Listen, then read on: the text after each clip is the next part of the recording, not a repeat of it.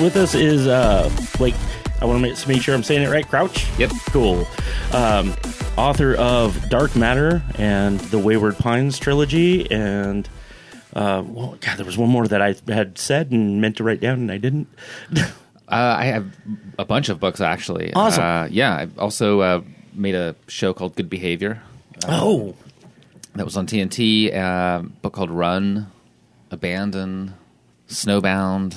Then I had some really early, Really early bad stuff? horror books. Yeah, how long? How long have you been? Uh, how long have you been a published author? since 2004. Awesome. So uh, we're we're dropping this a little bit early, but we were kind of we wanted to when we found out that we had you coming on, we were going to talk about uh, November is novel writing month, and we always do we do a support thing out of the the cafe downstairs where they have meetings every week to kind of share their progress with each other and stuff, and it's always really cool. My glasses are fogging up. Hang on, He's really excited you guys are here. I am. I'm hot in stoked. It is. It's all summer long. We don't have air conditioning up here, and it just gets sweltering. and most of us are built my way, you know, so it's like just sweaty and gross. Most of us, me, Travis, and Donnie. I'm on my way. So uh, I hadn't read. Um, I've started Dark Matter. I hadn't read The Wayward Pines, but I did follow the show. What? How much involvement did you have with that? Um, I wrote uh, several episodes in the uh, first season. I was an executive producer on the show. Went to uh, set a couple of times and just tried to overall make sure I liked where the overall arc of the show was heading. So that's that's was actually going to be my next question: is where did you fall on that? I was very, very happy with the first season. I thought it, it really came together well. I liked how they waited for the reveal until the fifth episode, which is really smart, not until the end and not getting to it too soon. I don't know. It, it started to go a little afield in the second season. There's some really good episodes, but overall, I felt the kind of the heart of the story was lost. No, Yeah. I didn't see that. So, as an author, do you? Is it a privilege? I mean, I guess it would depend on the treatment of your work, but is it exciting for you to see what people do with what you've you've put out there? Oh yeah, it's always um, a real honor because it takes so many people to to make a, a television show of, of any size. Uh, and Wayward Pines was a really big production. They built the whole city, all the interiors on stages in Vancouver, and then they had a whole other uh, exterior set 60 miles away in this town called Agassiz. And you just realize how many people it takes just to do something very simple, like shoot two minutes of, of film. So, yeah, from that standpoint, I, I'm, it's always amazing to see a lot of other artists come to try to help show your vision to the world.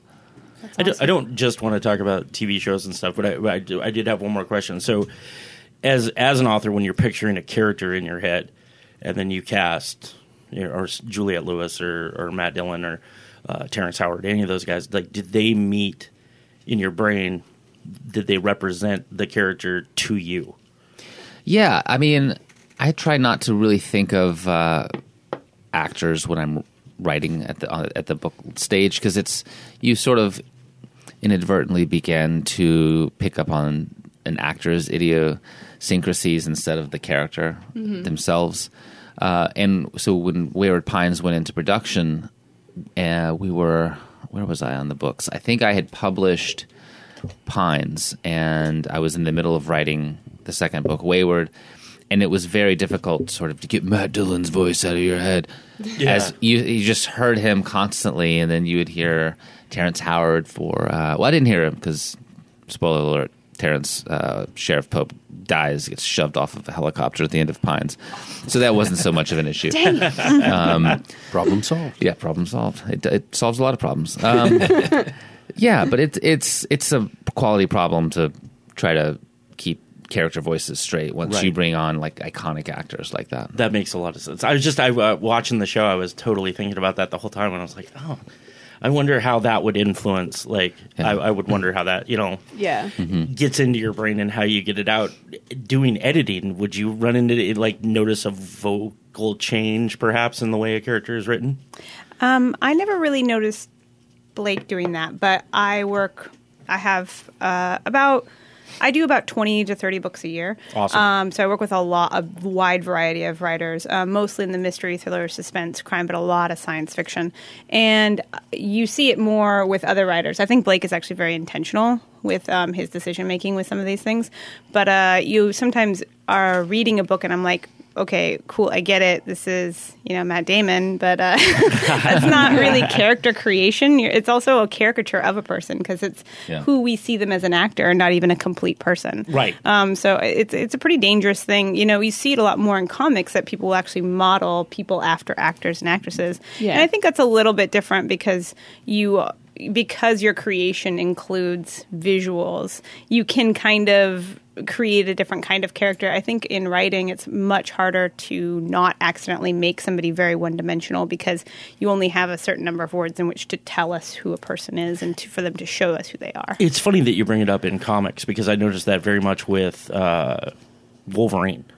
Once uh, Hugh Jackman started playing Then suddenly he Wolverine, looks like Hugh Jackman. Yeah. he started Yeah. getting taller in tissue and and thinner, like still very And less muscular, hunchbacky, Yeah, yeah. but not not rah, you know this little honey badger that's going to go off and kill a bunch of people. Like he just became this. He very much embodied that. No, totally. aesthetic, You and now that's as- who people think of him as. I always especially think of Old Man Logan as being the most guilty of that, and I love Jeff Lemire's that whole line. But that looks like Hugh Jackman. I'm like, come on, guys! Oh, like you're not even pretend, you're not even pretending to try, right? if you uh, go, if you follow Aquaman at all, he's very slowly but surely his hair is getting a little bit Darker darker, and and he's darker. a little bit Eyebrows are getting bigger. He's getting Yeah, a little bit more tattoos, slowly but surely. But yeah, Same, uh, uh, I noticed that a lot with uh, Stefan Sejic's characterization of him, the Yeah. the guy that did uh, Sunstone.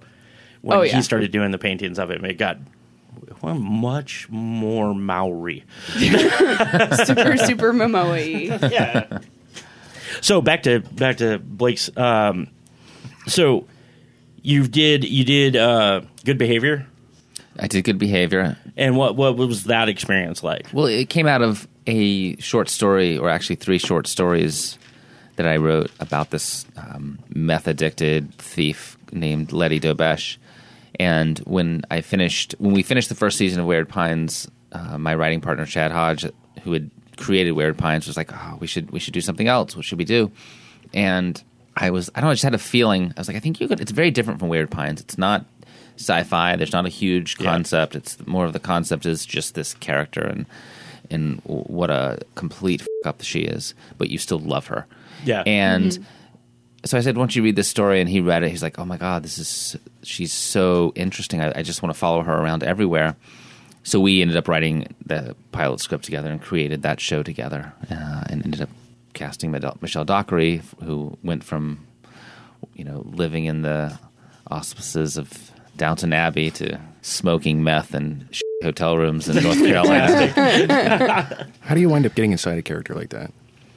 Boy, I don't know. She was very easy in that she just sort of appeared and started talking and kind of knew who she was. At the time, I, I wrote the story because I'd written the story, you know, probably now 10 years ago, maybe 12. Uh, I, I was working at that time as a paralegal for this criminal defense lawyer, and I was going over to the jail sort of on a semi-regular basis to interview our clients and I, every you know there are a lot of meth cases and a lot of just stupid ignorant behavior and Yeah. you know stealing cars and then wrecking them and then try getting caught just doing the dumbest shit. and I was just in that headspace of um, of lo-fi criminality and I think that's so that was all circling in my head and then this character of letty just kind of wandered into my conscience and just never had a character come so fully formed she's, That's, al- that's awesome. she's also sort of who i think i wanted to be a little bit because she just does what she wants to do. She just follows her instinct she just wants to steal your pair of sunglasses. She's just going to do that and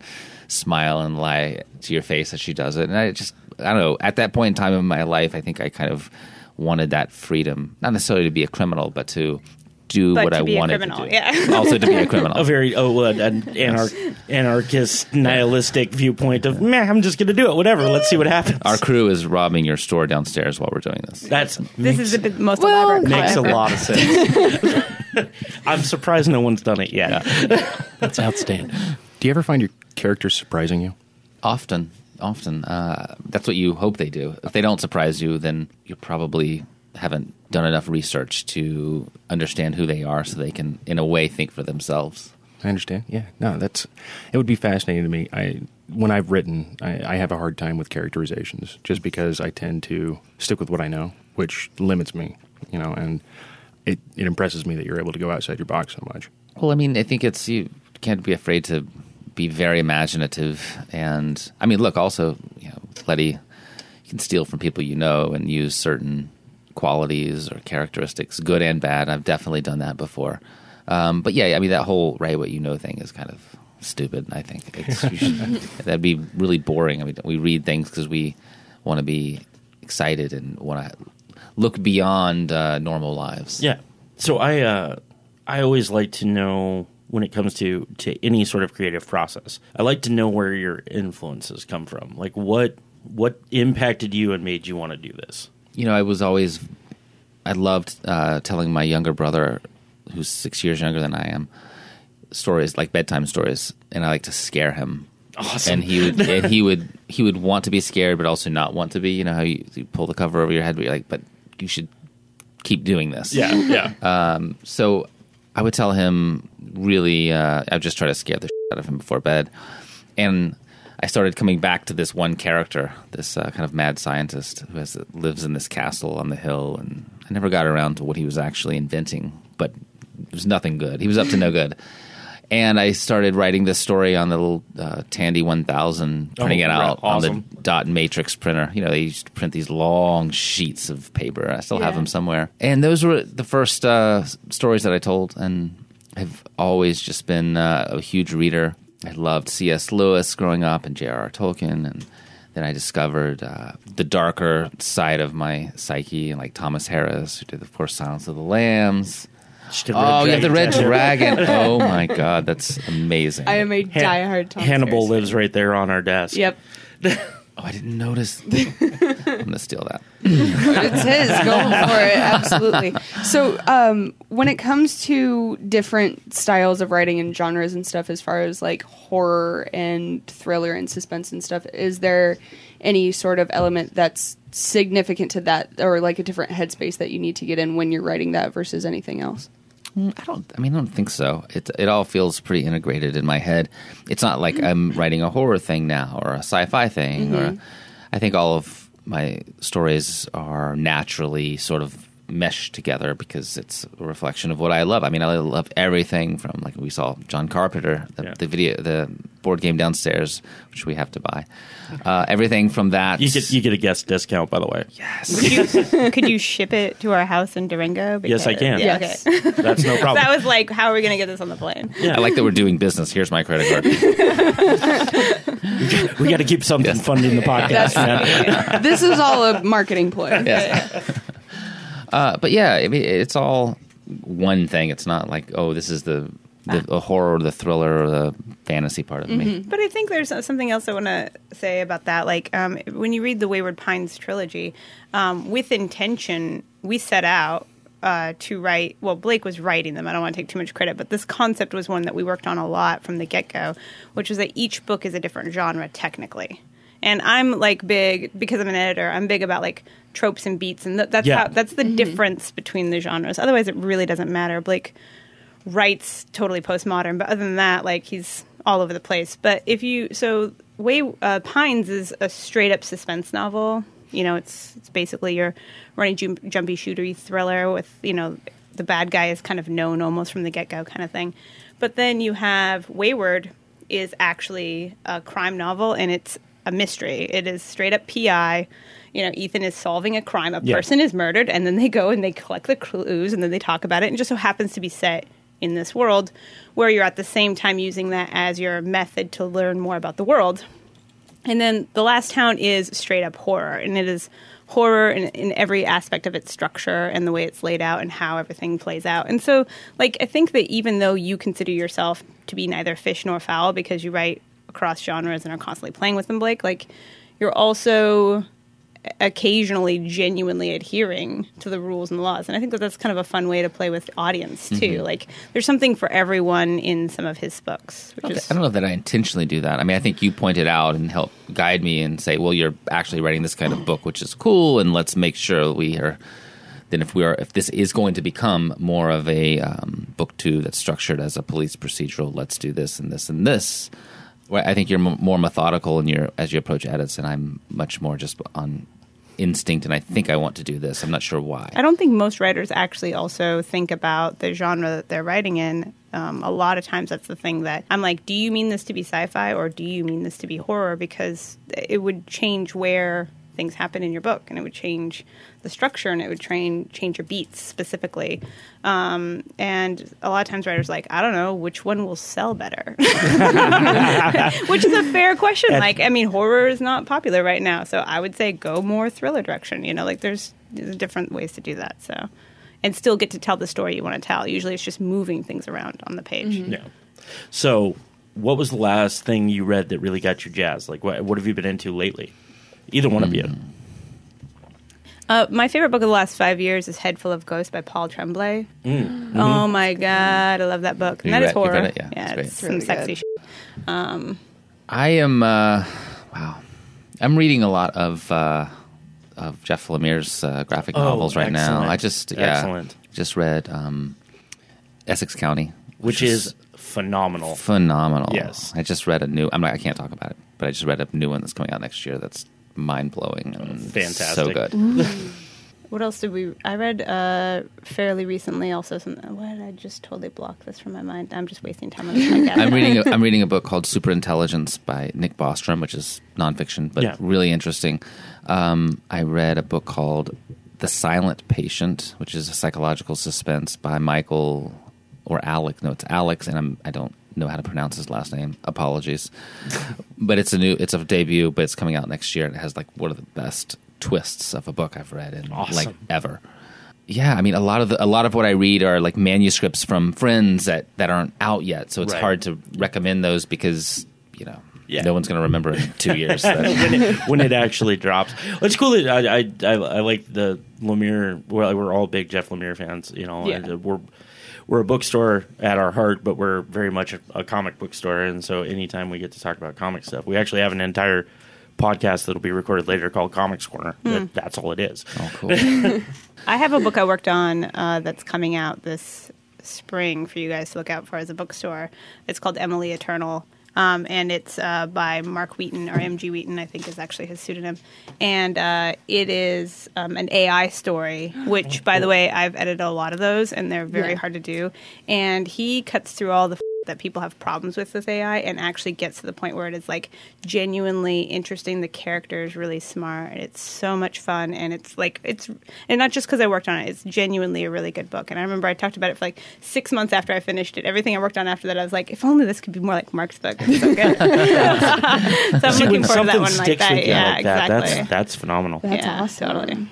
Right on. what about you guys? What have you read lately that you're Um, loving? So, uh, well, I, I kind of, I've never had as little time to read as I have working in bookstores. Word. but uh, like recently, in the past couple of years, uh, I was a big fan of a book called Meddling Kids that kind of turned the Scooby Doo trope on its. Uh, on its Oh, side, it was oh. a it was a kids on bikes type of thing, but it was they were in a van and uh, trying to get to the bottom of a we were just talking about this book with somebody. Who was this? Who wrote this? oh uh, you know off the top of my head I don't know. Hang on just a second. No, literally, it was it was Kirsty Eggerdahl. She was just telling us about this. Oh, Uh, that's yeah, yeah. right. We're doing a That's short story right. collection, and Kirsty's like the acquisition editor, and she was telling us that she did a short story with whoever wrote this one. Edgar Cantero. yes. Yeah. Yep, yep. Yeah. and so that that book was was absolutely awesome. Um, like my favorite book of all time is The Name of the Wind by Patrick Rothfuss, uh, and it's not just because it's I, I like fantasy novels a lot, but it's very rarely do they make the top of my list. Just the structure and the way his prose are is It's one of the best fantasy novels of the last 10 years. Yeah. And if only Pat would write slightly faster. I'm sorry. Like, dear God. So the funny thing you, you mentioned that is I got uh, that book recommended to me by a buddy who was like, dude. You have to read this, and I was like, okay. And he's like, the second one's about to come out, and I'm like, okay, cool. So I read Name of the Wind, and like three years goes by, and that's when About to come out. yeah, that's when it comes out. And then I get, I got that one, and I was like, you know what, I'm going to hold on to this. You and- made a mistake. and wait until until the third one drops so I can read them straight through. I really wanted to do that, and after four years of it sitting on the shelf, I was finally like, no, reading it. I don't care anymore. yeah.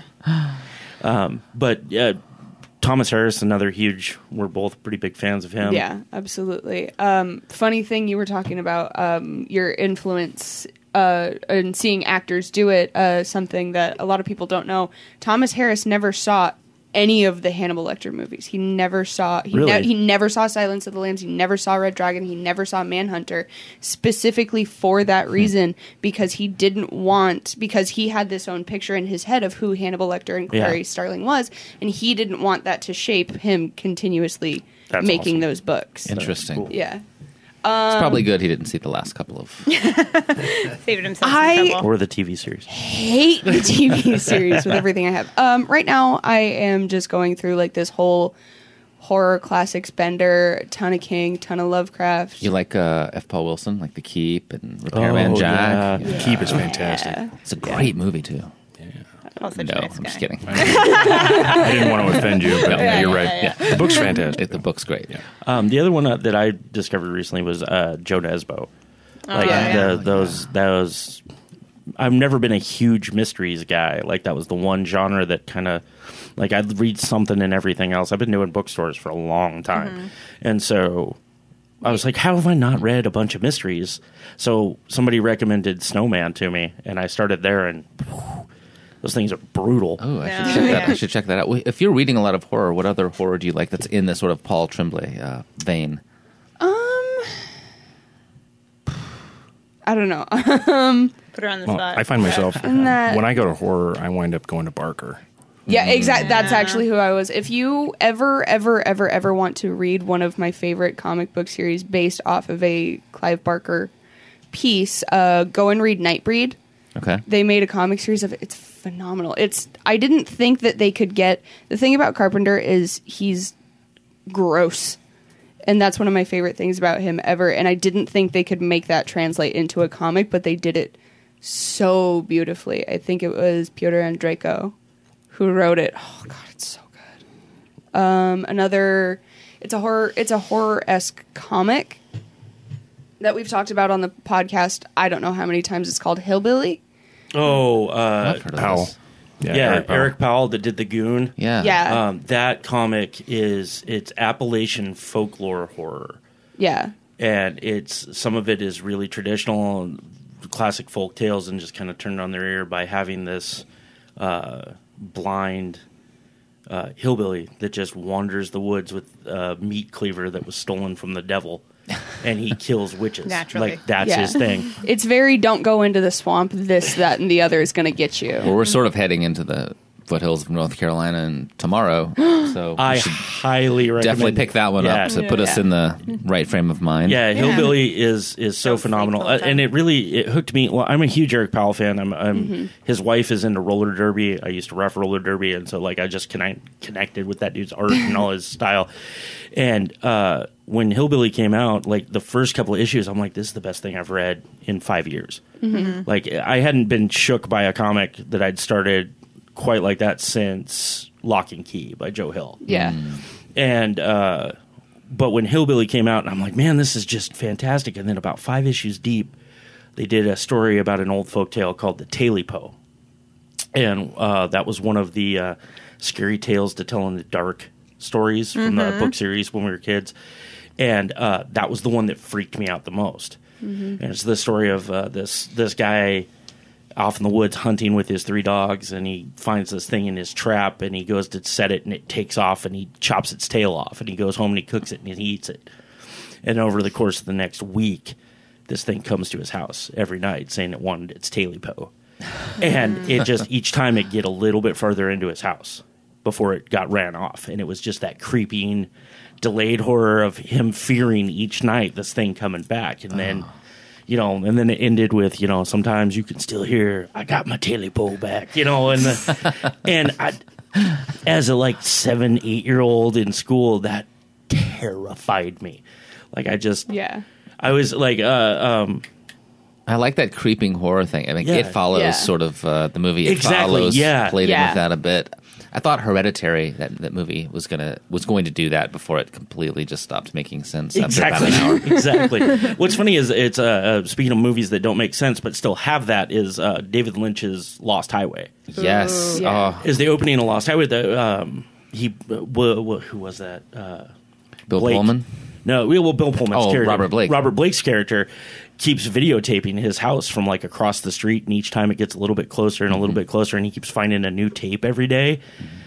That to this day, I can't watch that movie. I'm a huge David Lynch fan, but that shakes me, like it freaks me out. Well, there's something terrifying about the pursuit. Are, are you familiar with House of Leaves? Oh, By Mark Danielewski? Yes, yes.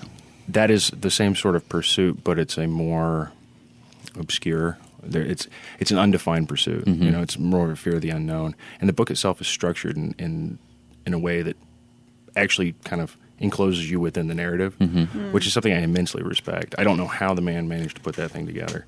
It terrifies me looking at it. Oh, yeah. Well, I mean, that whole I, I love that. And the, coming back to Lost Highway, a lot of people didn't like that movie and, and didn't think it was one of his better ones. But it's kind of one of my favorite My- of Lynch's, yeah. just because it, like, yes, maybe all of the pieces don't really add up at the end, but it's so fun. Yeah. the ride is so fun. But don't you go to every David Lynch show and movie thinking it's probably not going to actually make any sense if you pick it apart? So therefore, you can just enjoy it for the or you just weirdness hope, that it like, is. Maybe this is the one where the test tubes Stop don't hoping. break. Stop hoping. Mulholland Drive, I thought actually held together Yeah, together that at one, the end. Like, yes, like absolutely. emotionally, it held. You don't It, but it doesn't actually hold together. I'm sorry. It does on a in a way. A, you say that a, Yes, a- it- you tell someone a dream, and the dream makes sense for the first hour. That after you wake up, it still makes sense in your mind, and the more you think about it, it sort of fades away a bit. Well, especially Yeah. the more you tell people. I feel like you lose uh, dreams the more you share them. Mm-hmm. Anytime you tell somebody, like each time you tell somebody, for some reason the details aren't quite there as much Mm-hmm. the next time. You kind of, I don't. That's personally like I always feel like I'm whittling away. at Mine dreams. become more and more narrative over time. Like the more I tell the true. truth, That's the more as it you filling like, in the story, Now yeah. it's a whole story. I've completed all the dots. I did once have a dream in the summer where um, it was too hot and nobody wanted to record with me, so I boarded up all the doors and windows and they all overheated to death. and that one will stick with me forever. Fair enough. I'm sorry I killed you guys. Did you guys watch not. this third season of uh, Twin Peaks? Anyone? Ugh. I here? did. Fart sound. And That's, I agree. With you. resounding Uh, fart so sound. here's the thing. Here's the thing. I I still love Lynch, and then I sat through it, and I'm now starting. Sorry. I'm starting my second watch through of it. What To- was the tree brain episode? That was like episode three. And at that part, I was so insulted. I was like, "How You dare angry. you? I am smarter than this." Shit. I like stormed off. I stopped. I stopped watching it around her because I was getting angry at her. I was like, "You are ruining this experience for me." She's like, it doesn't make sense. It's a brain in a tree that's talking. Yeah, it's just like and they kept having all of these pieces that almost clicked. together. It's the same thing he always does, and you're just like, and I'm like, I am meeting you way more than halfway here on this story. Like, not at that point, I was like, I can't do it. I haven't. I haven't watched it through a second time. Yet. So I, I got the books. I got Final Dossier and uh, the Guide to. I did too. Those two, and I read those in. Be, it, I have now watched the first two seasons of the original, and am re- have Mm-hmm. finished reading those books, and I'm about to watch it again to see if it fills in blanks for me. I didn't find that. I, I read the first one that Mark Frost did in advance of the show, and Yeah. I didn't find it really added a lot. Okay. I was almost like, I don't think you read any of the scripts. or maybe he did, yeah. right? Like this is all the biggest con ever. At the Yeah. end of this, David Lynch is like, I've just been like pulling words out of a hat and throwing them together on a page for like seven years. Corey, I feel like the more of that world you take in, the more gaps you will create. That's fair, and I'm okay with that. Mm-hmm. To be perfectly honest with you, the really funny Twin Peaks story Good quote. though You should steal that. is Travis uh, downstairs, our comic buyer. Um, his first wife passed away, hmm. and that happened before my wife and I got together. And so we started dating, and we went over to my buddy's house, and we're sitting in the living room, and he has a framed picture of Laura Palmer in his living room, the, Cool. the prom picture. As Cool, you do. cool. As Right? you do. And we're sitting there, and you know, the evening's going on or whatever, and he gets up to go get some drinks from the kitchen or something, and she goes, "Is that his wife?" And you were like, yes, ask him about it. that is literally what I did. yes. The, my favorite part of that story is, of course, Travis has a framed picture of Laura Palmer. Why wouldn't he? I don't. perfect There's yeah. I have a magnet of it on my uh, refrigerator in, in the office. Yeah, oh, see, that's, especially being from the Northwest, there's a, like you get this special connection of like, yes, we're that weird. Well, you- That's they what we also wanna be. They name check the Tri Cities in the first season. yeah, Yeah. Through The Den- dentist from the Tri Cities. through dentist. There Yep. was it was their whole. They're whole. coming up to um, go to the casino, cover. and I was like, no. oral Yeah. surgeons Oral in from the. Tri Cities. I was like, you're not Yep. getting high quality oral surgeons out of the Tri Cities. not, especially not if they're going to One Eyed Jacks. but the Tri Cities is the big city near there, besides Spokane, which is Spokompton. I mean, it's like not any good. I'm so happy to be talking about Twin Peaks. Mom Travis isn't up here. He's going to be sad. Oh man, Now I'm going to go home and watch Firewalk with me. Like, just it's going to happen. do it. we haven't watched that. together. we can't watch that one You together. can't watch either. anymore. Dividends. You're- uh, well, at least you understand it. It's, sa- it's for the sake of the relationship. That's, it's to, to be. That's a good good rule. You got to set boundaries. Yeah. Yeah. I think he's afraid I'm going to convince him that it's actually not. not. very good. You're not. that It's gonna. I think that you're actually genuinely scared. That's not true. None of that's true. Okay. Now, now, the, uh, my my parent, uh, my wife's parents were watching Dune. We had the internet outage yesterday. That was like bottom quarter of the state, and uh, so there was no internet. And I got home, and and the people in my house just kind of wig out for no internet. Like they're like, "What are we gonna do?" I'm like, To talk to each other. Yeah, exactly. We got off Side world. Um, so, but my my boys were like, "Oh no, we're fine." My boys were downstairs reading comic books, and but the, I came in and they were watching Dune, and I was like, "Oh God." Always getting getting ready for the remake. Yeah, and then, but I was like, "Oh, oh. now, now the the movie that Lynch took his name off of." We're we're gonna have to have the Dune conversation now. yeah, yeah. I got to explain it to the boys. Well, it also was the movie that got him to be able to make Blue Velvet with Yeah. the director's cut and no influence. So I don't know. I think it was a fair trade off. Yeah. I Sorry, Dune 100 fans, I but like if we 100% had to take get a that. version of Dune for him to make Blue Velvet, that's okay. Yep. I don't know how they would ever. It's- I mean, I'm very curious about this remake that they're doing because those books are. I don't know how you would make that into a movie. So, like, the fact that it turned out to be total, but like was actually sort of comprehensible. Like, it kind of makes sense, and you kind of have like you know fat suit guys flying around and stuff. Like, they kind of did it. Like, uh, I think that that's good enough, right? Like, I'm like that. I'm perfectly fine. I'm know, the- satisfied with that. Like I see time. what you Yeah. were trying to do, Yeah. it just Yeah. didn't work. Yeah. Well, I mean, so the director who did Blade Runner, the new one, that's the one. That's the guy who's going to do uh, Dune. Yeah, giant shoes. That's all I can think about about the new Blade Runner. but we did watch it. We did watch it, and it was funny because his brother is like obsessed with Blade Runner, like uh, completely obsessed. And Jordan was genuinely emotionally distraught when I said one thing. I was like, was "Oh, so- this one so- part didn't really make sense to me." I don't even remember what my thought was because that's just what I do I, all day long. All I think about is how stories don't work, right? So very natural for me at the end of that to be like, "I thought it was pretty good, but I didn't understand blah." And he just like almost started crying. it was like no. em- like it emotionally destroyed him the fact that there was one flaw in this movie. I was like, "I think there's one flaw, honey." Well, Like- if you, if you look at Decker in in uh, "Do Androids Dream of Electric Sheep," uh, or yeah, Yeah. uh, that very different. very different, and that Yeah. that book is hard to read in points. No. I I totally think so. so Okay, Philip K. Dick is amazing on ideas, a little less so sometimes on, Precisely. on execution. Words are hard, you know. Yeah. Word. I had that exact conversation with Ian whenever I made him watch Split.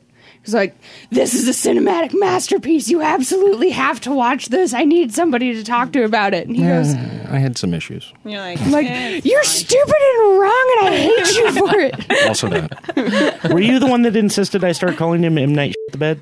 no, Oh, somebody, somebody wanted me to refer to him as that. I support it, but Oh, poor night. I, I thought Split was pretty amazing. I agree. I think it was truly I, like I agree. I just I Genius. I can't forgive him for Last Airbender. I just Well, can't. no one can. It just, it's like that whole thing. You just sort of pretend it didn't happen. Yeah. There's like a whole portion of that. I'm one of those weird people who actually liked Signs, and I really liked The Village. So, So like, we- we I'm love on the, The Village. outs Yes, Yeah. I of like The most Village. people in the M Night Shyamalan conversation. I'm like, I Yeah. think Night's a good guy. I'm pretty into it. You know, That I wouldn't necessarily count The Village as like a full blown horror movie. I think it's more in the thriller aspect, but I would count that as the first scary movie I ever watched. No, it's mm. I super was- suspenseful. I was mad that it wasn't what I thought it was. Mm-hmm. Yeah. What did you think it was? Well, I thought it. I thought it was a. I thought it was the village being terrorized by monsters more so than. I love what- that it turns out to be completely terrestrial. Well, so I did love I. That. So did I. So in the end, but I was I was sitting there just kind of seething in the theater Yeah, Like how Ian is until you, they did the switch, and then I was like, I love this. This Yeah. is amazing. It- So- but it's the same thing that you were saying before, Blake, about like you can't ask yourself a series of questions afterwards. Like if you actually start asking how the village exists, Oh, yeah.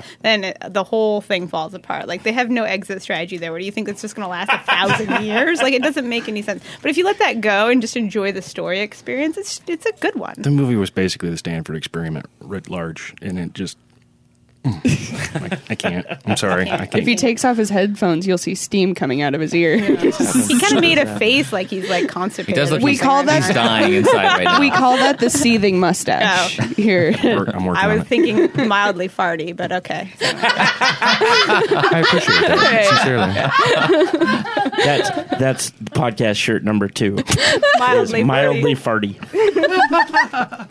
That's fantastic. We have a we actually have an audio sample that came from an episode where we were talking. Uh, our co- our comic guy George. Uh, Had too much coffee. somebody had made a, somebody had made a reference to him you're of mildly basically as. Radagast, and and then he went to the Hobbit movie. Yeah. And, he- and so he leans into the mic and he's like, "I may have poop in my beard, but I'm still a wizard."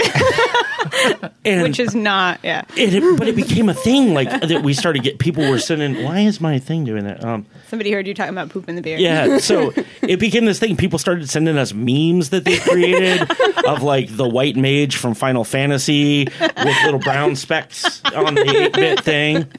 You know, and people were like, "Oh, can we get T-shirts?" We like analyze it. It's like, no, the poop is the source of his power. Yeah, I'm like, totally. oh, dude. It.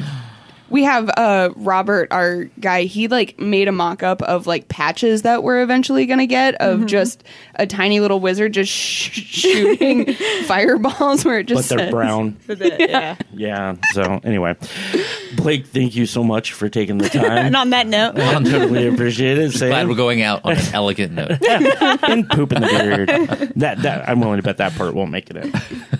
Sure. yeah. I, he hasn't been recording any of this. yeah, no. So thank you so much for coming on. We're gonna, Thanks so much for having me. Your stores kick ass. Thank, you so you. much.